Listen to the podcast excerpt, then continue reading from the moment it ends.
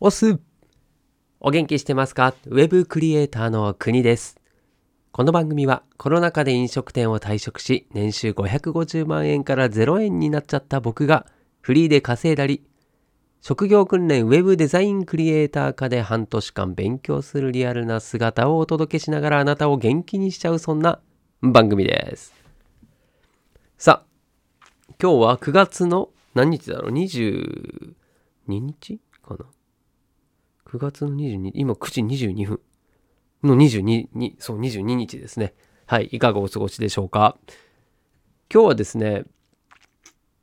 ちょっと職業訓練の話とは若干ね、ずれるんですけれども、うん、まあ、たまにですね、こういった話をするんですが、うん、不安について、はい、今日はこんな話をしたいと思います。で、文明病というですね、言われ方がしている不安。もっと言うとですね、今日、今日というかですね、最近、あの、僕が読んでる本、まあ、最近の本ではないんですけれども、最高の体調というですね、はい、体調っていうのは、あの、体の方ですね、体調。はい、その本を最近ですね、あの、オーディブルで今聞いてまして、主にね、ランニング中に聞いてるんですけれども、まあ、その本を聞いていて、改めてですね、うん、この不安についてとか、あと体調についてっていうのを考えたところがあった、思うところがあったので、今日はそんな話をしたいと思いますんでね、まあ、書評ではないんですけれども、はい、ちょっとね、僕の見解というか、はい、まあ、学びですね。それをお届けしたいと思いますんで、お付き合いください。さあ、でですね、まあ、文明病って何なのっていうところからちょっと深掘りしたいんですけれども、うん。まあ大体あの、本に書いてる内容なので、ぜひですね、あの、なんだろう、気になった方は、この本聞いてみてください。まあ書籍もね、ありますんで、当然。はい。で、えー、進化論というところからですね、この話が始まってまして、うん。で、例えばあの、体調が悪いとか、あとは何でしょうね。うん、ちょっと、こう、うつ病とか、うん。で、先ほどの言ってた不安だとか、そういった諸々の不調っていうのは、何から来てるのっていうところを、まあ、科学的にですね、こう、医学データを集めて、で、今回本にしているという内容なんですけれども、まあ、これですね、結論言うと、人間は200万年前からですね、進化をしてきているんだけども、まあ、その進化の過程で適応してきている様々な変化によって、今この現状があるんだよっていう話をしてるんですね。はい。で、じゃあ、その変化によって何が変わってきたのかっていう話なんですけれども、これもざっくり言うとですね、はい。えー一番は、もう多分、心当たりがある人がほとんどだと思うんですけれども、古代には少なかったものが現代では豊富にあるもの。うん例えば、カロリー型とかですね。まあ、これも圧倒的ですよね。うん。あとは人口密度だったり、あとは、なんだろう、情報型っていうのもありますよね。うん。そういった、えー昔にはないものが今はいっぱいあるよっていう状況。これが一つ原因としてありますと。うん。で、あとは、現代には豊富だったものが逆に、あ、違う、古代、古代には豊富だったものが現代では少ないっていうものもあるんですね。で、その代表的なものが睡眠ですね。はい。あなたは睡眠ちゃんと取れてますか？僕はですね、残念ながら取れてないんですね。だいたい、そうだな、平均だと5時間ぐらいかもしれないですね。なんでちょっとこれはね、うん。まあ、それこそ、あの、この本でも言ってるんですけれども、まず自分のですね、遺伝子パターンっていうものをちゃんと知りましょうっていう話もしてます。うん。で、その遺伝子パターン、自分がどういう特徴の人間なのかっていうことをですね、分析して、で、それに基づいた環境を作っていったり、あとは生活リズムを作っていきましょうよっていうね、根本的な部分、ここを見直そうよっていう話もされてるので、うん。なんで、ショートスリーパーの方もいれば、ロングスリーパーの方もいると。あとは、僕はね、多分、えっ、と、狼型なんですよね。夜に、こう、活発的に、こう、脳みそが活発に動くタイプなんですね。逆に、朝ですね、朝早い段階から、え熊さんタイプとも言われますけれども、そう。そういったね、スリープサイクルが人によって違うんですよね。これも遺伝子上仕方がないことなので、って言われてますね。はい。なので、まあ、これは自分に合った生活リズムっていうのを見つけましょうという、まあ、ちょっと脱線しましたね。はい。まあ、そういったですね、うん、古代には豊富だったものが今ないよっていうことで、まあ、睡眠だったり、あとはね、あの食べるもので言うと、タンパク質。昔の人の方がいっぱい取ってたよとかですね。あとは太陽光ですね。はい。これも昔の方が日を浴びていた。まあ、当然ですよね。うん。こんなね、家に住んでないし、パソコンカタカタしてないですからね。うん。まあ、あとはね、コミュニケーションとかもそうですね。はい。もう常にこう群れで暮らしていた時代からすると、今っていうのはもう孤立しまくってますからね。うん。そして、今の孤立、これにもつながってくるんですけども、現代にはそんあ古代には存在していなかった。昔にはなかったものが今になって現れた。うん。まあ、なんだろうな。新しいものって言った方がいいかな。はい。で、例えば、えー、まあ、人口のね、証明とかですね。はい。あとは、当然、このネット社会、インターネットとかですね。はい。あとは、先ほど言った孤独。これも結構な社会問題になっていて、今結構ね、この孤独に関しては注目をされてる分野らしいですね。はい。まあ、だってこの、これまた脱線しちゃうけど、孤独っていうのは、未だかつてですね、こう人類が経験したことのないことの一つなんですよね。生き残るためには群れで生活をしなければいけなかった。それが今は孤独死なんていう問題もありますよね。うんまあ、それだけその孤独っていうものに人間自体ですね、そんなプログラムは存在していないよってことなんですよね。うん、なんで、まあ、基本的にはこの進化論というところから始まって、うん、現代的な病気、まあ、これが文明病という話なんですけれども、まあ、今だからこうなってしまったっていうような話をですね、うつ病とかもそうだと思いますよ。まあ、そういった、えー、話ですね。もう昔でうつ病っていうのはですね、ほぼなかった。はい。もし、だから自殺をする人っていうのは存在しなかった。まあ、そういう言葉すらなかったっていうふうに言われてますからね。はい。なんで、まあ、そういったですね、うん、まあ、昔からのですね、起因していることがあるというのを前提にですね、この本は話を進めていて、そしてこの不調の原因になっている大きな要因ですかね。これが、えー、炎症が起きているからだということですね。はい。で、炎症って何かっていうと、まあ、要は体の中がですね、こう発熱するんですよね。だそれが結局は熱を持つことによって、例えばなんだろう、脳みその頭で炎症が起こると、ぼーっとしちゃったりですね、するわけですよ。で、これが、うんまあ、例えば、なんだろう、怪我したりして擦り傷とかになったら、その部分っていうのが赤く腫れてとか、あと、まあ、血も出たりするわけですよね。まあ、そういう反応があるんですけれども、それがこの体の中でも起こってるっていうことなんですね。で、さらに、今の現代の人たちっていうのは高カロリーであり、そして腸内環境、まあ、これのですね、細菌ですね、腸内の細菌が少ないっていうところがですね、大きなこの炎症を起こす原因になっているということなんですね。そして今回の本題ということで、さらにね、この不安っていうのも炎症を起こしている原因の一つだということなんですよ。うん。やっとつながりましたけれども。で、まあ、僕がなんで今回ね、この、その本の中からでも、この不安の話をちょっとピックアップしたのかっていうと、そんなにね、本の中で言うと、不安に関しては大きく触れてはいないですけれども、1パートとしてはい、捉えられていたんですけれども、うんまあ、僕はですね、今この職業訓練っていうものに通っている立場でして、まあ、仕事をしていない、ほとんどね、仕事をしていないっていう状況ですね。なので収入がない。はい。そして、えー、最近で言うと、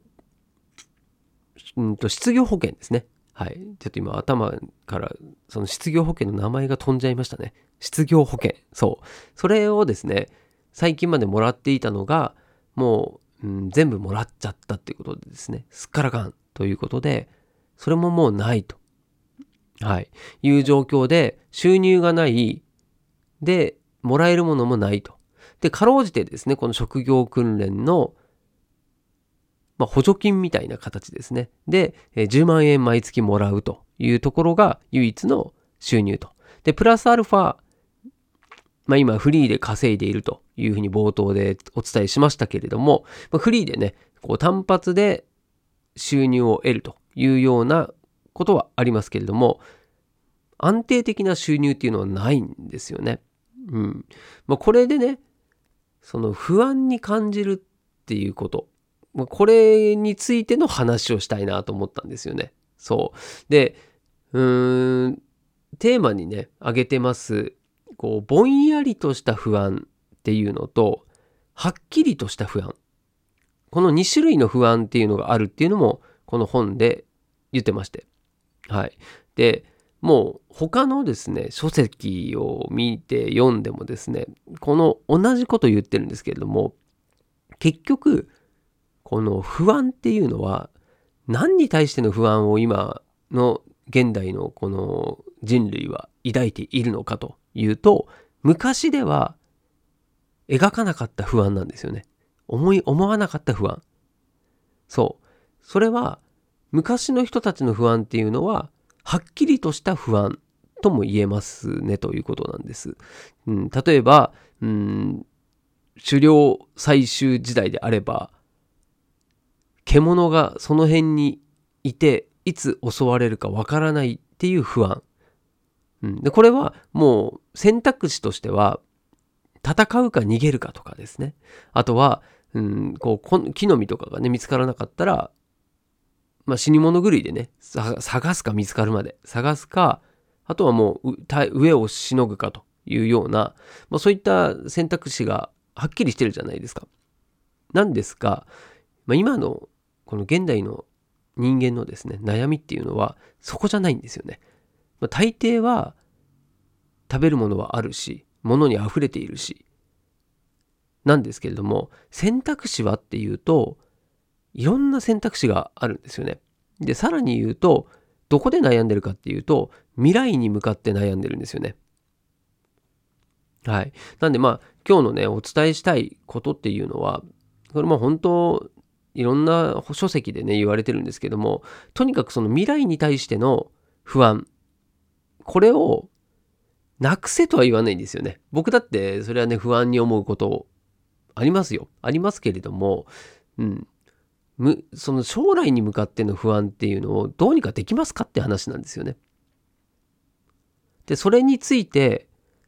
いろいろ悩んで結果どうなってるかっていうと、この今ですね。今この瞬間を楽しめてないんですよ。で、結果的に今を楽しめてないから、そこでもしかしたら不調に体調不良になったり、まあ、あとは最悪ね、未来のことを考えて自殺するなんてことも、実際これ起きてるわけですよね、残念ながら。まあ、そう考えるとですよ、この不安に思うことが、はっきりしたことに対しての不安であれば、対処もしやすいし、それはいいんですよね。これはもう今生きるための不安なので、で、僕はその不安は大いに勝っているし、その不安に対してはもう、なんでしょう、もう悩むし、そしてどうするかっていうと最近はもう迷ったら GO ということでね、以前の放送でも言ってます。はい。もう迷ったら GO と。すぐ、迷ったということは、行っちゃえと。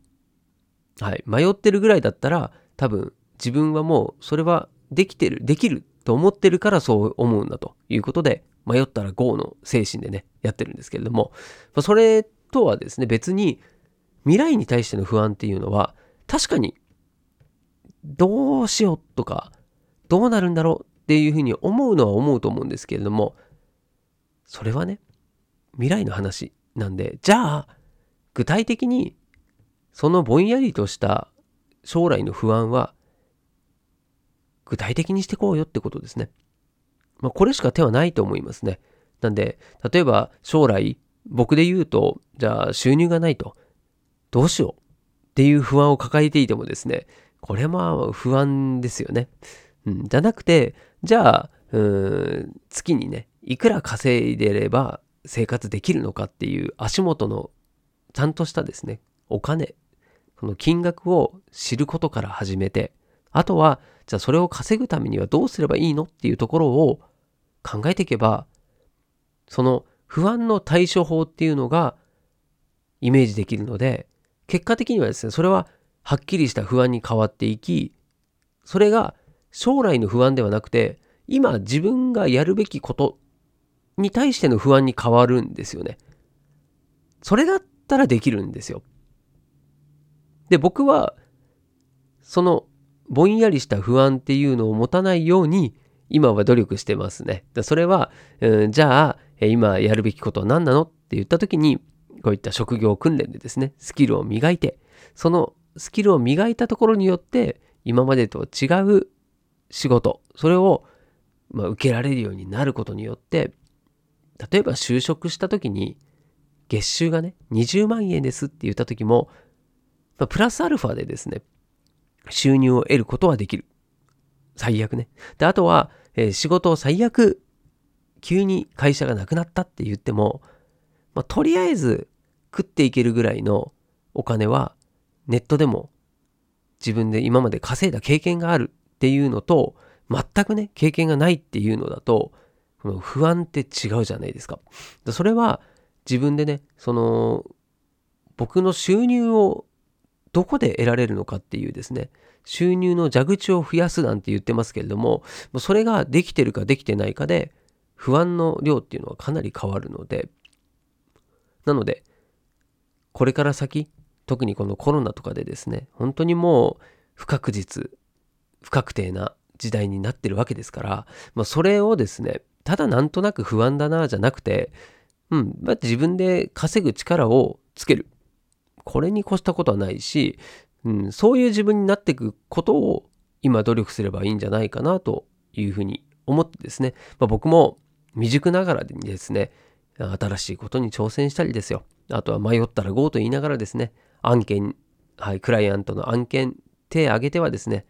えー、なんだろう、立候補して、そしてそれが落ちたりですね、っていう経験を今もしてますよ。でもそれは不安ではなくて、自分が実際に行動しているだけの話で、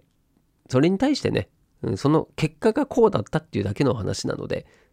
もうとにかくですね、その不安に押しつぶされる人生だけは嫌だなと思ってますんで、せっかくね、今、この瞬間、健康でいて、で、家族がいてですよ。で、ハッピーな時間を過ごせるはずなのに、ちょっと先の3ヶ月後、半年後、不安だなと思いながら、今この瞬間を楽しめてないっていうのは、一番の問題なんじゃないかなというふうに僕は感じるので、まあ、それをね、本当あの、教えてくれる本でもあったなというふうに思います。うん。なんでこれはまあ不安だけじゃなくてですね、自分の健康管理もそう。ね、確かに高カロリーのものは美味しい。